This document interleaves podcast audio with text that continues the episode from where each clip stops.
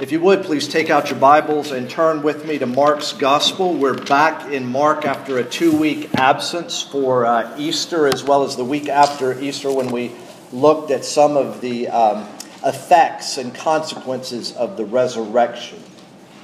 As we turn to God's Word, let's turn to Him once again in prayer. Please join me. Almighty God, our Heavenly Father, may your Word be our rule. May your Holy Spirit be our teacher, and may your greater glory be our supreme concern. Through Jesus Christ our Lord. Amen. We are now at week 55 of our series, Jesus According to the Bible, an exposition of the Gospel of Mark.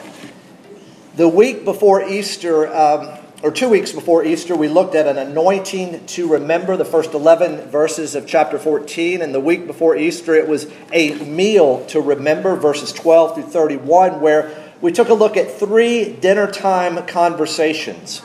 A before dinner conversation where Jesus predicted his betrayal. A, a dinner time conversation during which Jesus, at this Last Supper, presented what's known now as the Lord's Supper and then an after dinner conversation where Jesus told Peter point blank, You will deny me.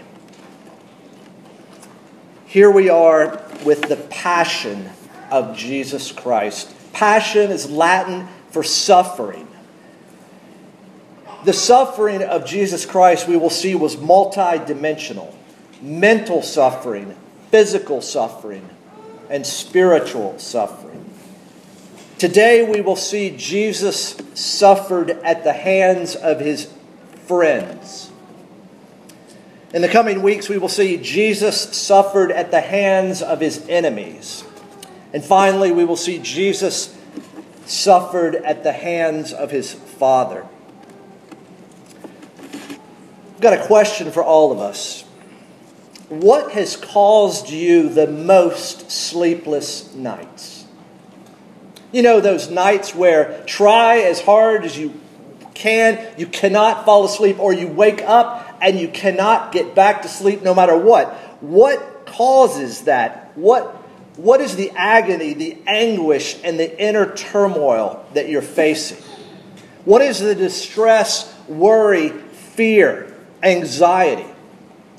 Was it because of the loss of a car, a house, money? Maybe a job. Now, those are all significant losses, and many of us have experienced those kind of losses. But for most of us, the loss that stands out is the loss of a personal relationship. Before Calvary came Gethsemane. Before the cross, there was the crisis. It was a moment in which the entire matter of the Savior's calling and purpose was at a crossroads, was being reconsidered. As the agony of his death drew near, the Lord Jesus passed through a crisis of his own, and as we will see, it was a sleepless night for Jesus. Our approach to the text this morning will be to ask ourselves this question What kind of place is Gethsemane? Has anyone been there? On one level, a surface level, you could say that Gethsemane is the Hebrew name that means olive press. And it's an estate located on the lower slopes of the Mount of Olives, east of Jerusalem, about one half mile outside the city walls. But I want us to take a look at Gethsemane not on a physical or a geographical level, but rather on a personal level.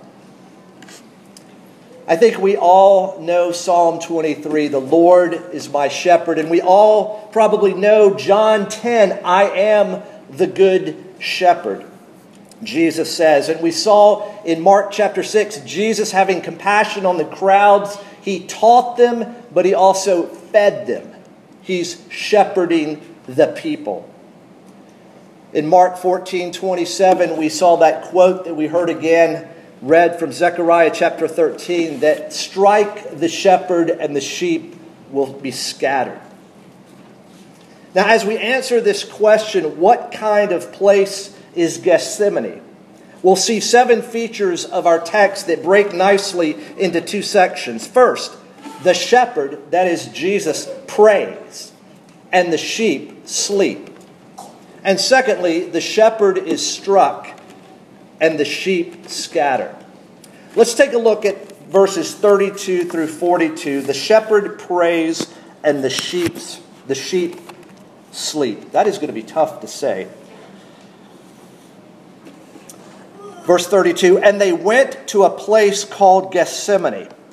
And he said to his disciples, Sit here while I pray. And he took with him Peter and James and John and began to be greatly distressed and troubled. And he said to them, My soul is very sorrowful, even to death. Remain here and watch. And going a little farther, he fell on the ground and prayed that if it were possible, the hour might pass from him.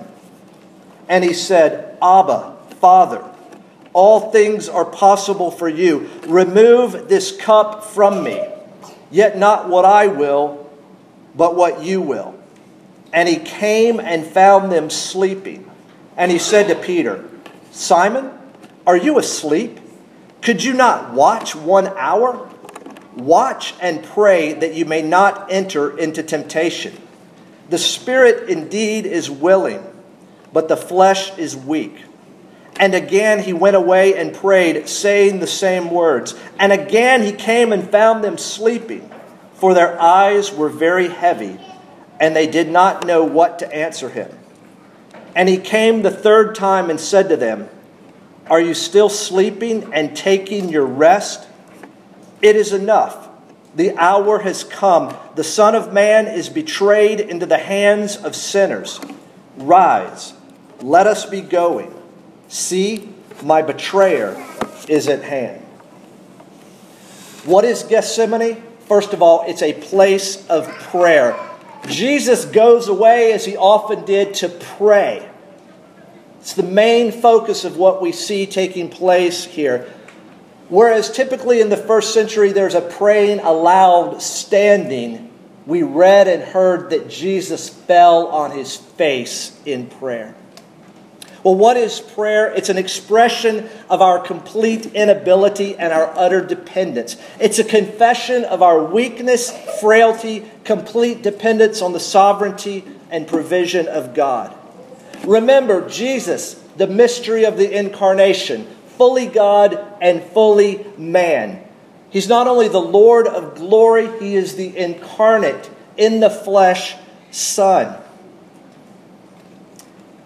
This realization, this overwhelming vision before him of what it will cost him to be the servant of the Lord, as we saw in our series from Isaiah in Advent. Oswald Chambers, the author of the well known uh, devotional My Utmost for His Highest, says this Prayer does not equip us for greater works, prayer is the greater work. And here you see Jesus doing this greater work of prayer. Now, here's the question for all of us. If Jesus needed to pray to his Father, how much more do you and I children also of the Father need to pray. I love the Gospel of John because it shows Jesus and his relationship with his Father the clearest. Jesus turns to his Father in prayer. It's not only a place of prayer, but it's a place of isolation. Jesus feels the need for the presence of at least some, at least three of his disciples. He would feel the need, the social need of companionship of these men at this hour of trial. Now, all three of these, Peter, James, and John, all three of them had bragged about their abilities. And we saw that in chapter 10 and again in uh, 14. You would think that these are the three exactly that Jesus needs. Remember, when Jesus chose the 12, he chose them what? So that they might be with him. With him. It's a great definition of a disciple. Yeah, a disciple is a learner, but a disciple is someone with Jesus. He's a man, he's a human being, and he needs human companionship. And as he struggles in prayer, what do his disciples do? They sleep. He becomes isolated. They sleep. He is absolutely and totally alone in the presence of his disciples. Now, in a sense, do you see it that it could only be this way? Jesus alone could bear the sins of men. Jesus alone could bear the wrath of God, the unmitigated anger of God against sin. Jesus is facing this battle completely alone. It's a place of prayer, it's a place of isolation. The Garden of Gethsemane is a place of battle. It's a place of spiritual battle. Here is heaven and the world together, good versus evil. For Jesus, we read those words. He himself says, I am greatly distressed and troubled. My soul is very sorrowful, even to death. Earlier in our class, we, we, we heard about the emotions Jesus experienced, and here is Jesus saying, He is sorrowful. What a comfort for those of us that sorrow that that's who Jesus is a man of sorrows. It's a rare look at Jesus' attitude. Remember in chapter 10, 45, for the Son of Man did not come to be served, but to serve and to give his life as a ransom for many. Here is Jesus, as it were, being seen from the inside out. The language is strong. He is troubled. It conveys the idea of a man who is far away from home and feels abandoned, longing for companionship, but finding none. Jesus is about to be exposed to the one thing I would say he really fears. Not the cruel death which would end his earthly life, he knew he would rise again, but the indescribable experience of feeling himself to be God forsaken. Martin Luther writes this No man ever feared death like this man. According to Mark, this is the crisis in Jesus' life. The decision to submit to the Father's will brings Jesus greater internal suffering than his physical crucifixion. Nothing. And I realize it's dangerous to say words like nothing and always and you, you know, all, but nothing in all the Bible compares to Jesus' agony and anguish in Gethsemane. None of the Psalms of lament, as we read the turmoil and the anguish, none of them compares to this struggle of Jesus. For he would become sin, as we read in 2 Corinthians 5. He would become a curse, as we read in Galatians 3. Martin Luther, with some somewhat exaggerated language, is saying that Jesus is becoming, in becoming sin, is becoming the greatest sinner, and he's going to receive the greatest punishment. Look at verses 37. Jesus asked a question but in verse 38, he gives a command Watch and pray that you may not enter into temptation. He then goes on to say, The spirit is willing, but the flesh is weak. And it's not fallen humanity and its depravity, but it's the general weakness and the vulnerability of humanity. One commentator writes this Jesus came to be with the Father for an for an interlude before his betrayal, but he found hell rather than heaven opened before him, and he staggered. But the Garden of Gethsemane is also a place of resolve. Look again at verse 36. Not my will, but your will. Here, Jesus submits to his Father. Everything in Jesus longs to escape from this terrible experience, seen in its own light, but everything in Jesus also longs to be obedient to the Father. Here you see the clear humanity of Jesus, but you also see the strength of his holiness.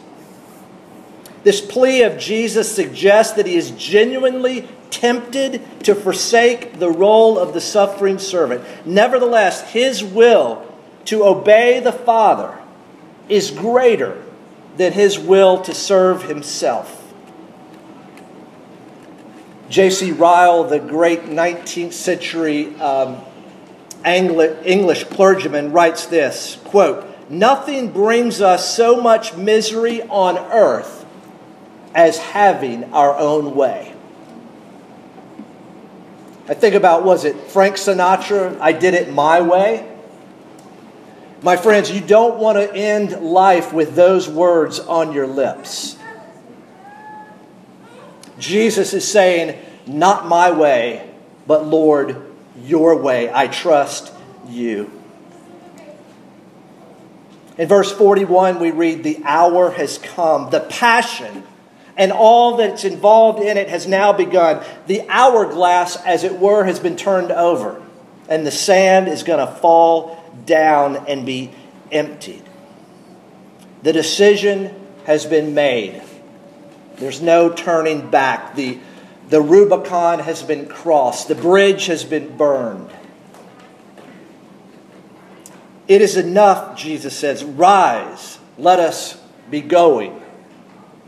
Enough? Jesus is saying the bill is paid. What had been settled in prayer will be carried out in life and in death. My friends, do you realize that when you're faced with a big decision, when you're faced with how to respond to something, if it gets settled in prayer, it'll get worked out in life. It may be messy, it may look a little bit different, but if it gets settled in prayer before the Father, it will be worked out in life. Jesus is going to go out to meet his foe in battle. He's no victim. Jesus' life is not going to be taken, but rather he will give his life.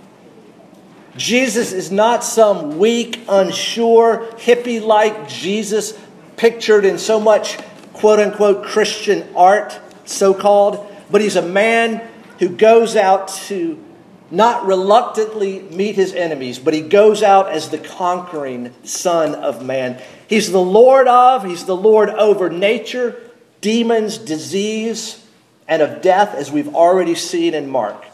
And he will defeat the enemies of sin and death through his own death and resurrection. And so we've seen that as Jesus prays, his disciples, his closest friends on earth, sleep. They do not pray either for him as a comfort, nor do they watch and pray for themselves so that they will be prepared to resist temptation. Did you notice that? They didn't pray either to be a comfort to Jesus, nor did they pray to be prepared for what was coming. Let's look now at the next few verses, verses 43 through 52, where we see the shepherd is struck and the sheep are scattered. Verse 43 And immediately, while he was still speaking, Judas came, one of the twelve, and with him a crowd with swords and clubs from the chief priest and the scribes and the elders. Now the betrayer had given them a sign, saying, the one I will kiss is the man. Seize him and lead him away under God, under guard. And when he came, he went up to him at once and said, Rabbi. And he kissed him. And they laid hands on him and seized him. But one of those who stood by drew his sword and struck the servant of the high priest and cut off his ear.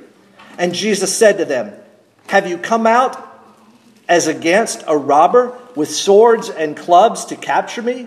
Day after day I was with you in the temple, teaching, and you did not seize me. But let the scriptures be fulfilled. And they all left him and fled.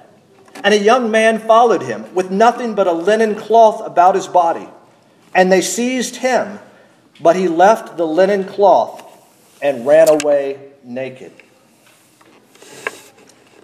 Well, here in this section, we see that Gethsemane is a place of betrayal.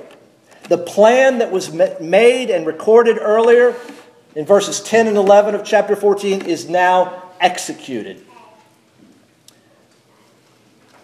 Judas is a man of appalling hypocrisy.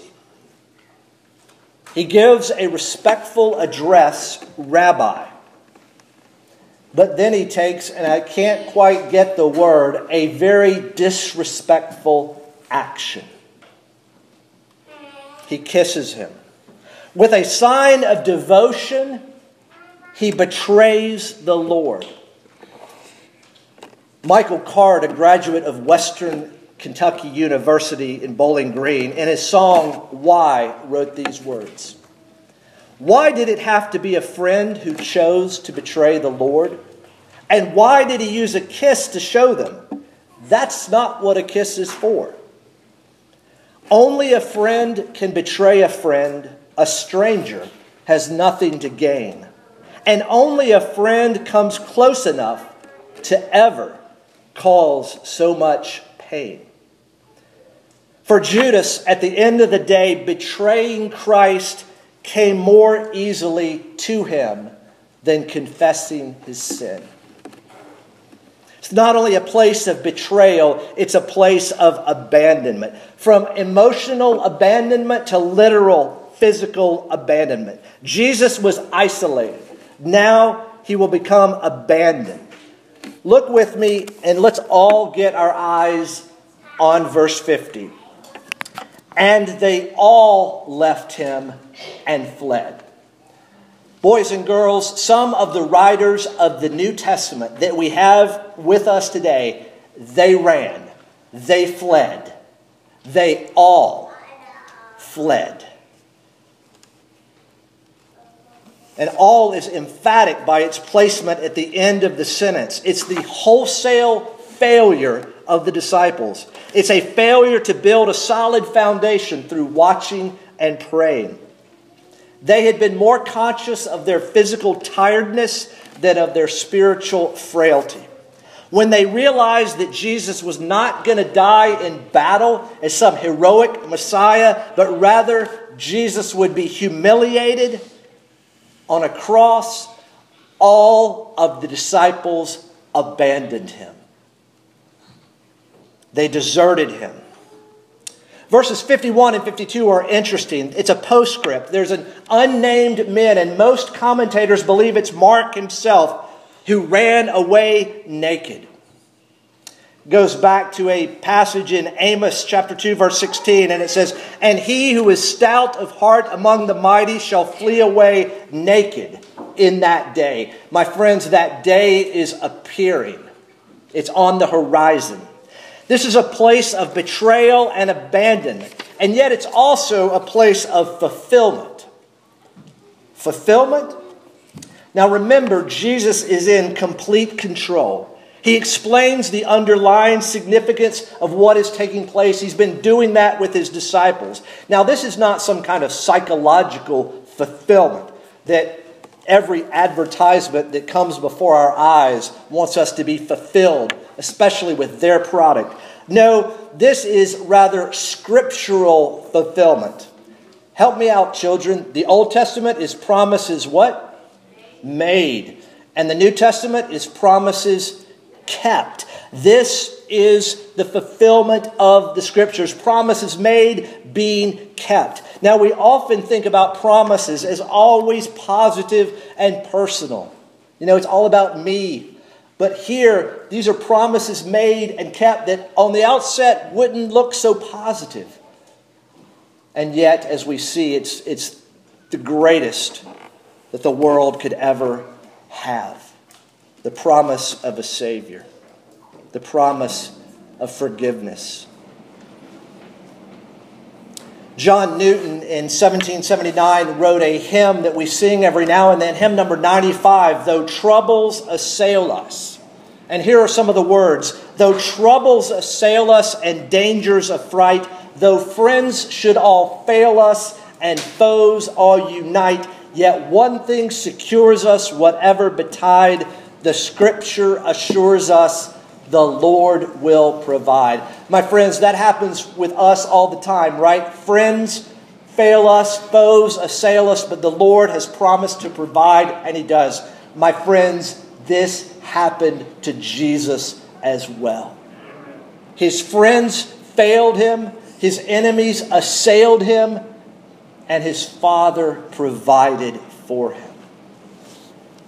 Now, in what Jesus was about to do, no one would stand with him.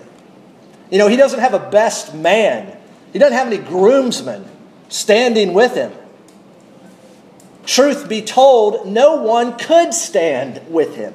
He would stand alone as Savior because he alone was fit to, be, to bear the judgment of God in our place.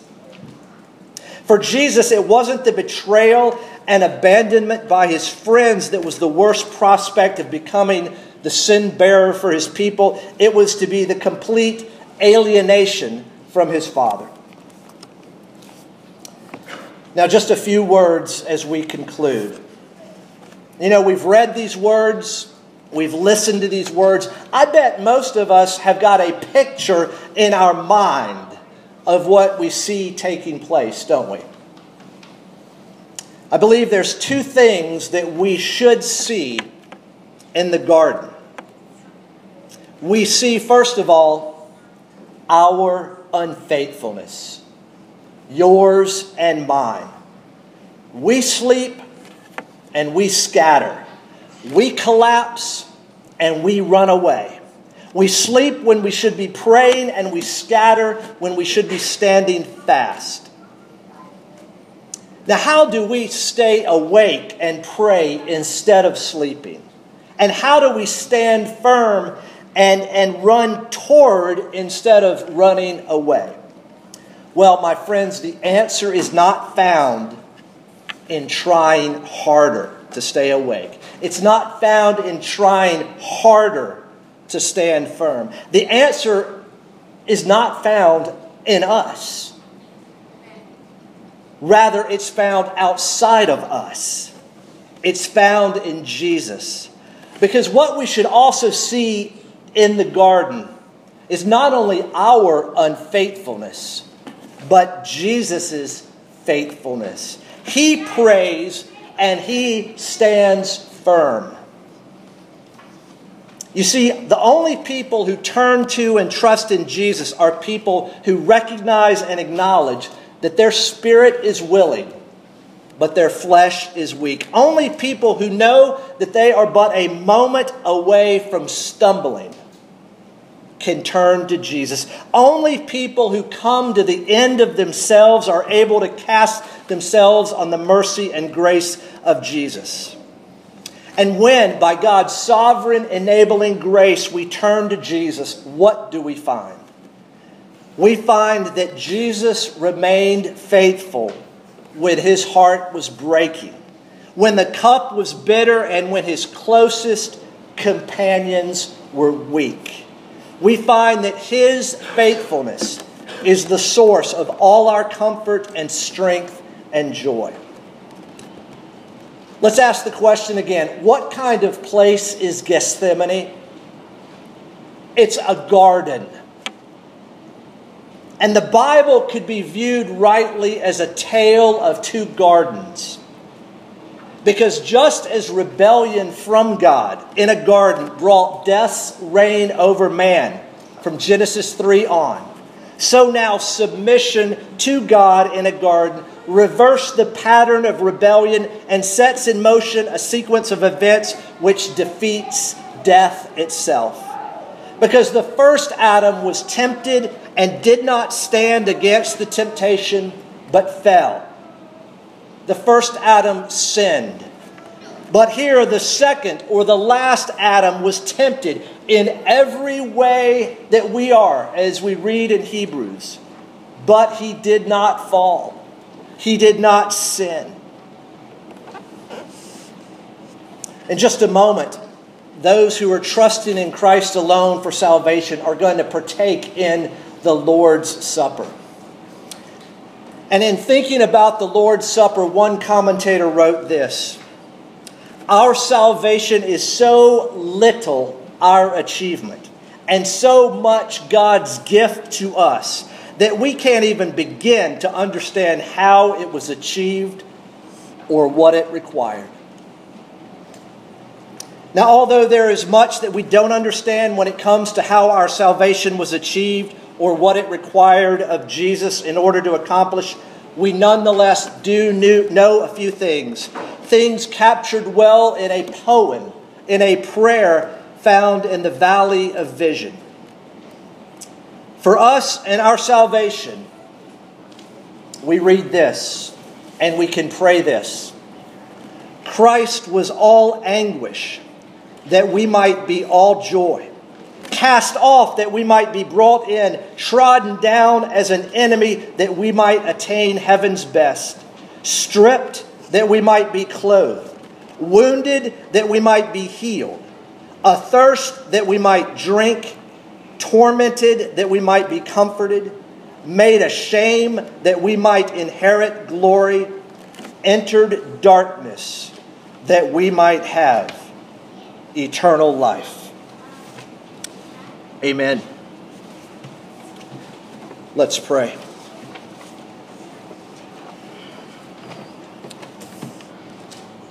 Almighty God, our Heavenly Father, we really can't comprehend the suffering of Jesus in our place and on our behalf. Father, words escape us, and indeed thoughts escape us. How could the Lord of glory do this for us in our place and on our behalf? But Father, as we see the suffering of Jesus here at the hands of his friends. We recognize that we are so wicked, Father, that Jesus had to die for us. But yet we are so loved that Jesus was glad to die for us. Oh, Father, help us to, as we often say, that we are to cheer up because we are a lot worse than we think we are. And we're also to cheer up because we're a lot more loved and accepted in Christ than we could ever believe. Father, would you keep the reality of the cross before us? Help us to see that suffering does indeed precede glory.